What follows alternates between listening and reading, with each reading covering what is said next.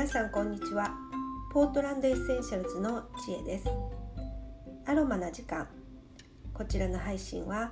アメリカオレゴン州ポートランドからお届けしています。さて昨日ですね私はなんと、えー、Facebook の方で単独ライブ配信を行いました、えー、全く初めてです、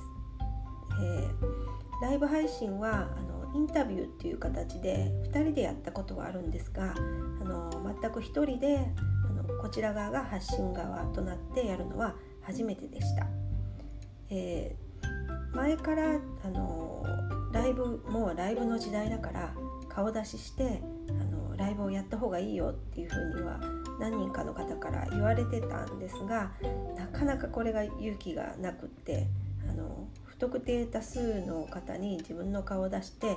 あの喋るっていうのがすごく私には難しくってあのできなかったんですね。ででも、まあ、ライブ配信には興味はあったのであの、まあ、やり方とかストリームヤードの使い方とかをちょっと調べて学んではいました。でいざやろうと思ったらなかなかこう難しくってじゃあやっぱりハードルを下げようというので、えー、すごく小さなあの Facebook グループを作りましてでそちらにあの配信してみることにしました。でこのグループがですねあの 7days チャレンジっていうグループを作ったんですね。でこれはあのあの先日ここでもこの音声配信でも話しましたがあの21日間の法則とか42日間の法則あの習慣化される話ですよね。これをあのちょっとお伝えしたいなと思って他の方に。であのこの音声配信もあの今日で37日目になるんですね。でもうすぐあの42日になります。で最初始めた時はもう1週間続くかなって感じであのもう全く自信がなくて始めたんですがなんとか37日も続いてる。であのこのなんか嬉しい気持ちを伝えたくってであのポートランドに住む方々の中でちっちゃいグループを作ろうと思ってあの声かけをしたらあの一緒に、まあ、7日間まずチャレンジしませんかっていう声かけをしたらあの集まっていただいて10人ほどのちっちゃなグループができました。で皆さんあのポートランドにお住まいのほとんど知ってる方ばっかりなのでこの中だったらちょっとあのライブ配信しても大丈夫かなっていう感じであの、まあ、その10人の中でもこう参加してくださったのは56人かなそんな感じなんですがあのもうそれでも全然私はあのよくってあのやってみました。でこの中でこの習慣化するためのあのお話まず7日間やってで7という数字の意味とかあの3の倍数ですよとかっていう話をあのさせてもらいました。